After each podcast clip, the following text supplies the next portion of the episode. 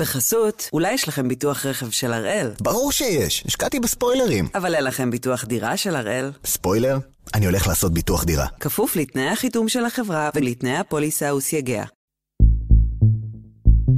היום יום ראשון, 8 בינואר, ואנחנו אחד ביום, מבית N12.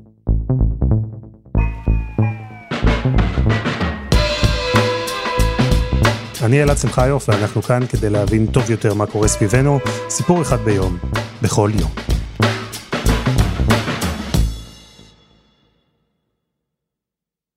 הרבה הבטחות הוצמדו לממשלה החדשה, הרבה תוכניות, הרבה איומים, הרבה נושאים שהשרים החדשים מאוד רצו לטפל בהם, אבל במידה רבה הרגע המשמעותי והעיקרי שלשמה נולדה הממשלה הזו, המטרה שאליה היא כיוונה, הרגע הזה קרה כבר בשבוע שעבר.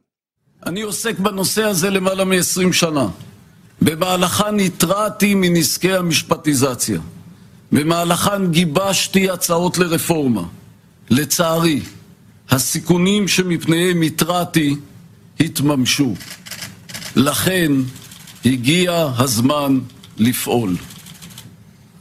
אני משיק היום את השלב הראשון של רפורמת המשילות, שתכליתה חיזוק הדמוקרטיה, שיקום המשילות, השבת האמון במערכת המשפט והשבת האיזון בין שלוש רשויות השלטון. בעצם המינוי של יריב לוין לשר המשפטים היה ברור שהממשלה הזו רוצה לעשות מהלכים ענקיים בתחום המשפט. תקראו לזה רפורמה, מהפכה או הפיכה, כל אחד והתואר שהוא מוסיף, אבל גם המתנגדים וגם התומכים יסכימו על דבר אחד. ארבעת השינויים שהציג שר המשפטים הם בגדר עיצוב מחדש של כללי המשחק שהיו בישראל בעשורים האחרונים.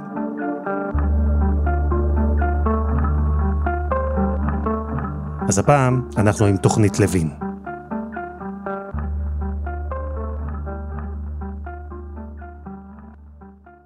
יובל הראל, שלום. שלום אלעד.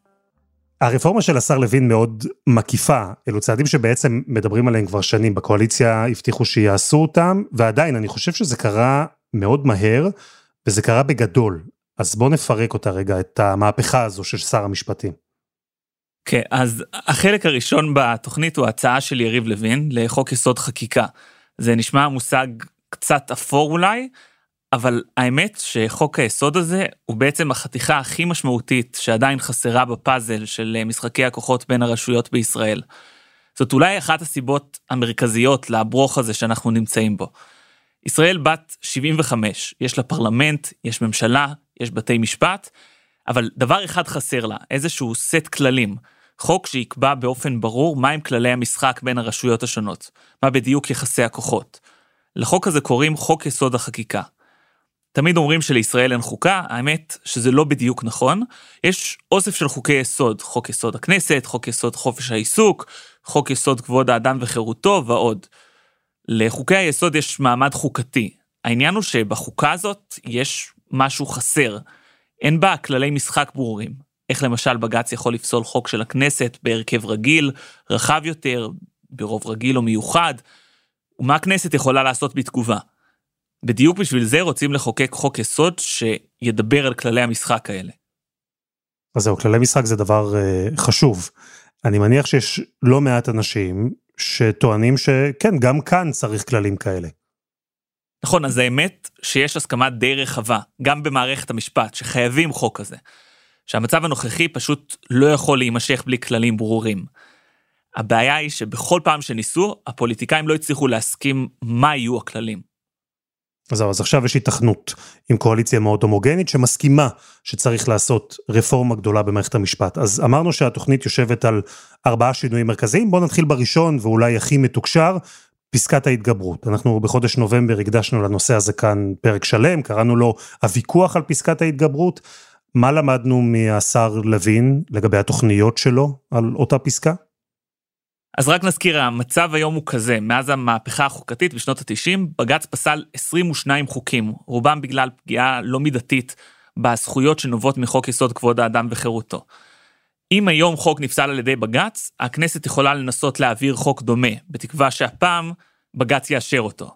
אבל אין לה אפשרות לעקוף את הקביעה של בג"ץ, להעביר את אותו חוק שנפסל. כלומר, להעביר חוק למרות שהוא לא חוקתי. זה מה שמכונה פסקת התגברות. לוין רוצה להעביר פסקת התגברות שתוכל ברוב של 61 חברי כנסת לעקוף את בג"ץ. מנגנון דומה לזה קיים כבר היום, אבל רק לגבי חוק יסוד אחד, חוק יסוד חופש העיסוק. אחד המשפטנים שייעצו ללוין בתהליך הזה לקראת הרפורמה הוא דוקטור אביעד אה, בקשי מפורום קהלת. שוחחנו איתו כדי להבין את ההשלכות של הרפורמה. אה, בית המשפט אמור לפסול חוקים רק במצבי קיצון, במצבים מובהקים ביותר של פגיעה בזכויות שמעוגנות בחוק יסוד. ברוך השם המחוקק שלנו לא נוטה לחוקק חוקים כאלה.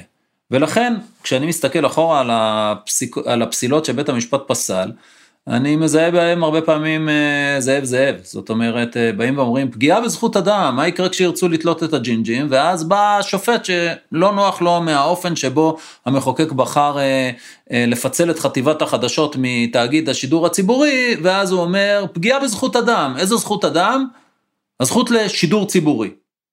לוין לא רוצה רק להעביר חוקים שנפסלו, אלא מראש לצמצם את היכולת של בית המשפט לפסול אותם. לכן הוא מציע עוד דבר, שבחוק יסוד החקיקה ייקבע שכדי שבג"ץ יפסול חוק, כל שופטי בג"ץ יצטרכו לשבת בתיק, 15 שופטים. היום זה לא קורה. לפעמים השופטים מרחיבים את ההרכב להרכב של חמישה, שבעה או יותר, אבל אין הגדרות ברורות. בטח שלא לגבי דיונים בהרכב מלא של כל השופטים. ולא רק זה, לוין מציע שהחוק ייפסל רק ברוב מיוחד, לא מספיק שמונה מול שבעה שופטים. לוין לא סיפר איזה רוב הוא ידרוש בדיוק, אבל ממש לא מזמן היה חבר כנסת אחד באופוזיציה, קראו לו יריב לוין, ולוין האופוזיציונר הציע שחוק ייפסל רק ברוב של, שים לב, 80% מהשופטים. בחישוב מהיר, 12 שופטים. אז יובל, אני לוקח את שני התנאים האלה, גם הצורך בהרכב מלא של כל השופטים, וגם הדרישה לרוב מיוחד. שניהם ביחד מאוד יקשו על בג"ץ לפסול חוקים. כן, ממש כך. כלומר, זאת הנקודה המרכזית. ההסדר הזה פשוט הופך את זה לכמעט בלתי אפשרי. וזה בדיוק מה שמטריד את מי שמתנגד לתוכנית של לוין. תשמע למשל מה אמר לנו פרופסור יניב רוזנאים, מומחה למשפט חוקתי מאוניברסיטת רייכמן. זה בסדר גמור להסדיר את סמכות הביקורת השיפוטית של בית המשפט, ואפילו אולי בנסיבות מסוימות לקבוע שהמחוקק יכול להתגבר על פסיקה מסוימת של בית המשפט. אבל אם ההסדרה תהיה למעשה סירוס של בית המשפט, או סירוס היכולת של בית המשפט להתערב בחוקים, והתגברות ב-61 שתאפשר לכל רוב קואליציוני להתגבר בכל רגע נתון על הזכויות היסודיות ביותר, זה לטעמי לא הסדרה שהיא מאוזנת. החשש שפרופסור אוזנאי מבטא כאן הוא שלבית המשפט לא תהיה אפשרות להגן על זכויות אדם, במיוחד זכויות של מיעוטים, מפני הכוח הבלתי מרוסן של הרוב בכנסת. אוקיי, okay, אז זה החלק הראשון, היכולת של בג"ץ לפסול חוקים, היכולת של הכנסת לחוקק את אותם חוקים למרות שנפסלו, אלו שינויים בפרקטיקה שקורית uh, בתוך בג"ץ, אבל יש עוד שינוי, וזה השינוי השני שנדבר עליו, והוא איך ייבחרו שופטים. שוב, עשינו כאן פרק בשנה שעברה על הוועדה לבחירת שופטים, קראנו לו איך בוחרים שופטים בישראל, וגם אותה, את הוועדה הזו, יריב לוין רוצה עכשיו לשנות. כן, היום יושבים בוועדה הזאת שלושה שופטי בית המשפט העליון, שני שרים, שני חברי כנסת, בדרך כלל אחד מהקואליציה ואחד מהאופוזיציה, וגם שני נציגים של לשכת עורכי הדין. אז לוין רוצה להחליף את שני הנציגים הללו של לשכת עורכי הדין בשני פוליטיקאים נוספים. היתרון, אביעד בקשי טוען, הוא שתהיה יותר השפעה לנבחרי הציבור. השאלה איננה האם עשיתי כאן אה, גלריה עם ייצוג, אלא הייצוג זה עניין יחסי. זאת אומרת, השאלה אם בסופו של דבר הבחירה הציבורית דומיננטית בהכרעה מי, מי יהיו השופטים, במצב שבו שלושה שופטים ושני חברי לשכת עורכי הדין, חמישה גורמים שמעולם לא נבחרו על ידי הציבור הרחב. זאת אומרת, הסיטואציה הזאת שהגענו, לה, אני חושב שאחד הדברים הטובים ש, ש, שעשה כאן חבר הכנסת לוין, השר לוין, שר המשפטים, זה להוציא את uh, לשכת עורכי הדין, זאת הייתה פארסה ש, שלא תיאמן, וגם לא ראינו שום תרומה מקצועית של, של לשכת עורכי הדין uh, uh, לדיונים. כשאנחנו שומעים את הנאומים של ראשי לשכת עורכי הדין, אנחנו לא רואים שם איזושהי יכולות מקצועיות יוצאות דופן. מדובר בוועד עובדים, לא בדיוק עובדים, כן, אבל uh, ועד עובדים עצמאיים, uh, ותו לא. והנוכחות שלהם היא כשלעצמה הייתה שערורייה מראש, ואני שמח שהיא נפסקת, אבל אם אני חוזר לנתח את, ה, uh, את האופן שבו מאוישת כיום הוועדה לבחירת שופטים, אז חמישה מתוך תשעה חברים הם בכלל לא נבחרי ציבור. האמת שהשיטה לבחירת שופטים בישראל היא די חריגה בנוף, אם משווים למדינות אחרות. השיטה בישראל מנסה לשמור על איזשהו איזון עדין, איזון בין הגורמים הפוליטיים לאנשי המקצוע, המשפטנים. האיזון הזה בוועדה הוא מאוד דק, ואם ההבטחה של לוין תתממש, המאזן ישתנה, ופתאום יהיה לפוליטיקאים לראשונה רוב בוועדה. לכן פרופסור יניב רוזנאי חושש מהשינוי המתוכנן. אני חושב שהשיטה שלנו, אם מסתכלים רגע ביחס לעולם, היא דווקא השיטה הטובה ביותר, או לפחות אה, הכי פחות רעה. כי מה שאנחנו רואים במדינות אחרות, שבהם הליך המינוי הוא פוליטי לחלוטין, אנחנו רואים דווקא תוצאות הרסניות. ראשית, אמון הציבור בכל מערכת המשפט במדינות האלה הוא מאוד מאוד נמוך, כי הציבור תופס את כל מערכת המשפט כפוליטית, ושנית, זה פותח פתח מאוד נרחב למה שאנחנו קוראים לו השתלטות חוקתית.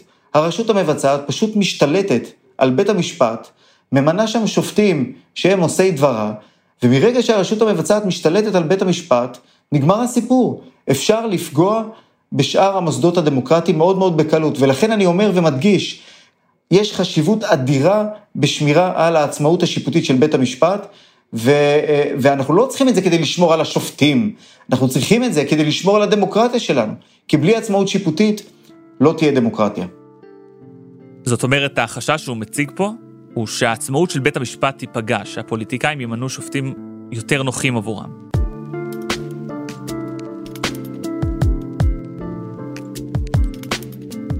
שני שינויים מאחורינו, עוד שני שינויים גדולים לפנינו, וזה זמן מצוין לחסות אחת, וממש מיד חוזרים.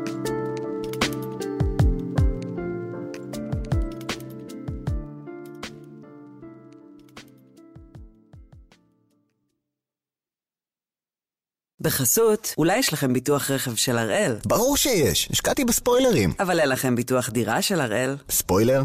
אני הולך לעשות ביטוח דירה. כפוף לתנאי החיתום של החברה ולתנאי הפוליסה וסייגיה. אחרי ששר המשפטים יריב לוין הציג את הרפורמה המקיפה שלו במערכת המשפט, אנחנו מפרקים את התוכנית ועוברים על ארבעת הסעיפים המרכזיים, ארבעת השינויים הגדולים שנמצאים בבסיס שלה. אז יובל, דיברנו על מינוי שופטים, דיברנו על פסילת חוקים. השינוי השלישי נוגע לפרקטיקה שהיא שנויה במחלוקת לא מהיום, מה שנקרא עילת הסבירות. נכון, וזה כלי מאוד משמעותי. השופטים יכולים לפסול באמצעותו החלטות של גופים ממשלתיים, כמו משרדי הממשלה, רשויות מקומיות, ביטוח לאומי, או רשות הטבע והגנים וגופים אחרים, בית המשפט יכול בעצם לקבוע שגוף כזה פעל בחוסר סבירות, כלומר, לא העניק משקל נכון לכל השיקולים שהוא צריך לשקול. למשל, כשהממשלה החליטה למגן באופן חלקי בלבד בתי ספר בשדרות ובעוטף עזה משיקולי תקציב, בג"ץ קבע שההחלטה הזו לא סבירה, כלומר שהממשלה לא נתנה משקל מספיק לשיקולים הביטחוניים מול השיקולים התקציביים. לכן בית המשפט הורה לממשלה למגן את בתי הספר באופן מלא. אז זהו, זו דוגמה שהיא אולי יותר קלה להבנה, כי אני מניח שהרבה אנשים יגידו שזה באמת לא בסדר אה, לדרוש שיש בתי ספר שנמצאים תחת איום ולא יהיו מוגנים. אבל אני אמרתי שעילת הסבירות היא פרקטיקה שנויה במחלוקת, כי המונח הזה, סבירות, הוא מונח עמום, הרי מי בסוף קובע מה זה סביר? זהו, זה באמת די עמום. אין אמות מידה ברורות, וזו אחת הביקורות המרכזיות על העילה הזאת. ויותר מזה, דוקטור אביעד בקשי טוען שבעצם בית המשפט מכניס פה איזושהי אג'נדה, לא שיקולים משפטיים טהורים. אם למשל שר הביטחון, אביגדור ליברמן, מקבל החלטה שהוא לא נותן פטור חריג מסגר ביום, העצמא, ביום יום הזיכרון והעצמאות אה, לפלסטינים שרוצים להגיע לשטח ישראל לצורך אה, טקס אה, יום זיכרון אלטרנטיבי. שיקול ערכי, אידיאולוגי, מה ראית שבית המשפט יקבל את הסמכות לקבל פה את ההחלטה? זו סמכות שניתנה לשר הביטחון, ושר הביטחון הוא זה שאמור לקבל אותה, ואין שום סיבה לקבל את העמדה שדווקא של בית המשפט. מדוקטרינה שאמרתם, בוא ניתן לבית המשפט להיות איזה בלם אחרון, לא יודע על סמך מה, אבל על סמך איזה חוק ועל סמך מה אני מניח שהוא זה שיש בו את התבונה לעשות, אה, לדעת מה סביר ומה לא, אבל ממצב שבו הוא איזשהו בלם אחרון לחריגה, לזה ש... פשוט צריכים לשאול את המשפטנים רשות על כל צעד ושעל. העניין הוא שהכלי הזה הפך למקור כוח אדיר לבית המשפט. תשמע באיזה מגוון רחב של החלטות משתמשים בו, מעניינים קטנים יחסית ברשויות מקומיות, דרך קביעה של בג"ץ ששמה סוף לעיכובים בהקמת אצטדיון טדי, ועד להחלטה שהובילה לסיום כהונתו של שר צעיר אחד בממשלת רבין שהוגש נגדו כתב אישום, אריה דרעי. והנה ההיסטוריה חוזרת, כי כמו אז גם היום, גם עכשיו בג"ץ דן ברצון של דרעי לחזור ולהיות שר. שוב, מה שנבחן זה אם הצעד הזה הוא סביר. וההצהרה של שר המשפטים לוין הגיעה במקרה או שלא במקרה, יום לפני שנפתח הדיון בבג"ץ בעניין דרעי. כן, האמת שלדרעי יש רומן לא קצר סביב העילה הזאת, סביב עילת הסבירות. כשהוא חזר לזירה הפוליטית אחרי שהוא הורשע וישב בכלא, הוגשו עתירות נגד המינוי שלו לשר בנימוק של אה, חוסר סבירות. העתירות האלה נדחו, והנה עכשיו דרעי חוזר שוב אחרי עוד הרשעה, ומתמודד עם עתירות שדורשות לבטל את המינוי שלו דרך עילת הסבירות. עד כמה לבטל את עילת הסבירות, לקחת את הכוח הזה מבית המשפט זה דבר דרמטי, כי על פניו זה נשמע לי שזה לקחת מבית משפט כוח אדיר. אז תראה, באמת יש מומחים שחושבים שההשפעה תהיה דרמטית, שבג"ץ יאבד פה כלי משמעותי. הנה, שוב, פרופסור יניב רוזנאי. אם לא תהיה סבירות, המשמעות היא למעשה שאלפי הכרעות, זה לא הממשלה, אנחנו מדברים על כל ההחלטות של רשויות המינהל, כולם, זה אלפי החלטות, בנושאים של מינויים, של הקצאת משאבים, החלטות ביצועיות, החלטות של תכנון ובנייה, כל מיני החלטות עם השלכות סביבתיות, כולן פשוט תקבלנה חסינות מביקורת שיפוטית. לצורך העניין, משרד התחבורה רוצה עכשיו להאריך אה, אה, איזשהו חוזה לגבי אה, מסופים של אוטובוסים בתחנה המרכזית. הוא עושה כזה הסכם עכשיו ל-24 שנים. ומשרד התחבורה מתחשב רק בשיקול של תחבורה, רק בעניין, רק בצורך התפעולי שלו, אבל הוא לא לוקח שום משקל לגבי הנזק הסביבתי, לגבי ההזנחה של המבנה וכולי. עותרים נגד הדבר הזה, ובית המשפט, זה מקרה אמיתי, ובית המשפט בא ואומר, רגע, אתם לא שקלתם בכלל את השיקולים האלה, לא שקלתם חלופות. מה אני מנסה לומר? עצם זה שיש לנו את עילת הסבירות, היא מאפשרת להבין מהם השיקולים שנשקלו, והיא, והיא גורמת לכל רשויות המינהל לוודא שהם באמת שוקלים את כל השיקולים הרלוונטיים. זה כשלעצמו הוא קריטי, הוא חשוב מאוד, במנותק משאלת ההתערבות. למרות הביקורת על השימוש הרחב בעילת הסבירות, פרופסור רוזנאי חושב שבלעדיה לבית המשפט לא יהיה כלי משמעותי וחשוב לביקורת. אבל בכל זאת, אני אגלה לך סוד, יש סיכוי שהמהלך הזה לא באמת ישפיע יותר מדי. יבטלו את עילת הסבירות, אז השופטים אולי ישתמשו באיזו עילה אחרת, או מילה אחרת אם תרצה, כדי לבטל החלטות דומות. אז הגענו לשינוי הרביעי, והוא נוגע ליועצים המשפטיים של משרדי הממשלה, אבל בעיקר כנראה לאחת, היועצת המשפטית לממשלה. ושוב, אני מתנצל על זה שאני נשמע כמו תקליט שבור, אבל גם לנושא הזה הקדשנו כאן פרק, נעלה אגב את כל הפרקים שהזכרתי לקבוצה שלנו בפייסבוק, הבעיה עם היועמ"ש, קראנו לפרק הזה. ודיברנו שם על כך שיש בעיות עם תפקיד היועמ"ש. יש רצון לעשות שינוי. אז על איזה סוג של שינוי מדבר יריב לוין? הוא מדבר על מהלך שנוגע לוויכוח די עתיק. היועצת המשפטית לממשלה נקראת אמנם יועצת, אבל השם די מטעה. חוות הדעת שהיא מוסרת לממשלה לא רק מייעצות לממשלה, הן גם מחייבות אותה. לדוגמה, אם הממשלה רוצה לקבל איזושהי החלטה והיועצת קובעת שזה חורג מהסמכות שיש לה, העמדה הזאת מחייבת את הממשלה, אלא אם בית המשפט יקבע אחרת. היועץ המשפטי לממשלה הוא הפרשן המוסמך של החוק כלפי הממשלה. וחוות הדעת שלו הן מחייבות, זה לא אומר שמה שהוא אומר בסוף זה מה שיהיה, כי יש מעליו גם את בית המשפט, ובית המשפט הוא זה שקובע. אם תשאל את לוין, הוא יגיד לך שזה לא צריך להיות ככה, שהיועץ צריך לייעץ, לשמש סוג של עורך דין של הממשלה. כך גם אה, דוקטור בקשי חושב. אנחנו נמצאים במצב שבו הרעיון הזה של הייעוץ המשפטי המחייב הוא הופך להיות לבלם, מדינה של בלמים ובלמים אפשר לקרוא לזה, על הרשות המבצעת שמונע ממנה למלא את תפקידה. אם יש סיבה חוקית מוצדקת לפסול החלטת ממשלה או החלטה של שר, בשביל זה יש בית משפט. היועץ המשפטי לממשלה, התפקיד שלו, כשמו כן הוא לייעץ.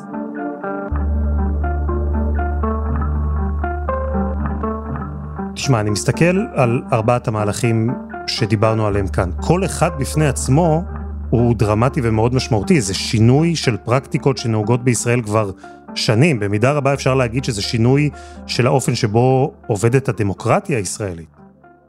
נכון, אבל האמת שצריך להסתכל על כל הצעדים האלה לא רק בנפרד, אלא גם על כולם ביחד. לכולם ברור שיש פה מהפכה משטרית אמיתית. השאלה מה המשמעות שלה. האם זו פגיעה אנושה בעקרונות הדמוקרטיים, כמו שהמתנגדים טוענים? אנחנו צריכים להסתכל על כל הרפורמות האלה באופן מצטבר. ובאופן מצטבר, הכל מוביל לאותה תוצאה, לזה שהרוב הפוליטי רוצה פשוט כוח ללא כל גבולות. לא רוצים יועצים משפטיים שיגידו מה חוקי ולא חוקי, לא רוצים בתי משפט שיבלמו דברים, לא רוצים את הדברים האלה, רוצים כוח מוחלט, וזה לטעמי מאוד מאוד מסוכן. אני רואה כרגע את מה שקורה בעולם.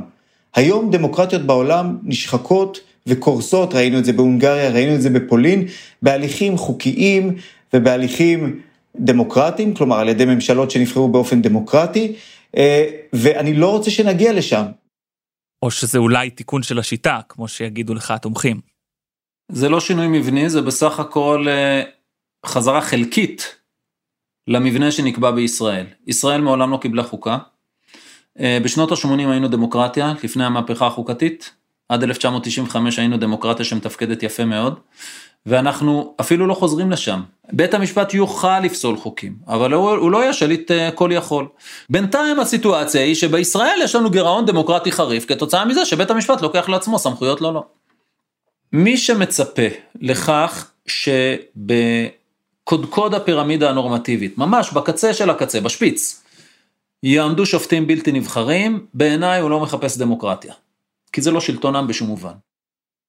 ויובל, אחרי ההצהרה לתקשורת של שר המשפטים בשמונה בערב, מה עכשיו? הליכי החקיקה נמצאים עדיין בראשיתם, צריך עוד להעביר אותם בוועדת חוק, חוקה ומשפט, ובכל הקריאות בכנסת. במקביל, יש ביקורת ציבורית רחבה, אם היא תשפיע כן או לא, גם את זה צריך לראות. ועדיין כבר עכשיו, ההחלטה לקדם את המהלכים האלה בתור המהלכים הראשונים של הקואליציה, מהווה קריאת כיוון די ברורה. שמלמדת אותנו איך ייראו היחסים בין הממשלה הנוכחית לבין מערכת המשפט.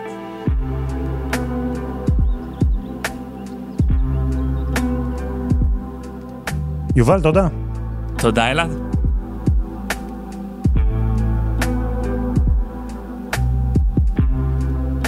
וזה היה אחד ביום של N12, הקבוצה שלנו בפייסבוק מחכה לכם, חפשו אחד ביום, הפודקאסט היומי. העורך שלנו רום אטיק, תחקיר והפקה, עדי חצרוני, רוני ארני ודני נודלמן, על הסאונד יאיר בשן שגם יצר את מוזיקת הפתיחה שלנו, ואני אלעד שמחיוף, אנחנו נהיה כאן גם מחר.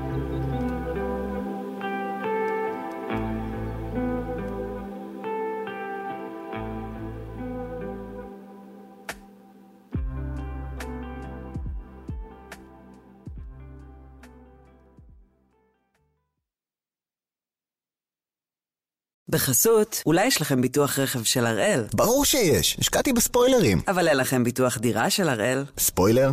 אני הולך לעשות ביטוח דירה. כפוף לתנאי החיתום של החברה ולתנאי הפוליסה וסייגיה.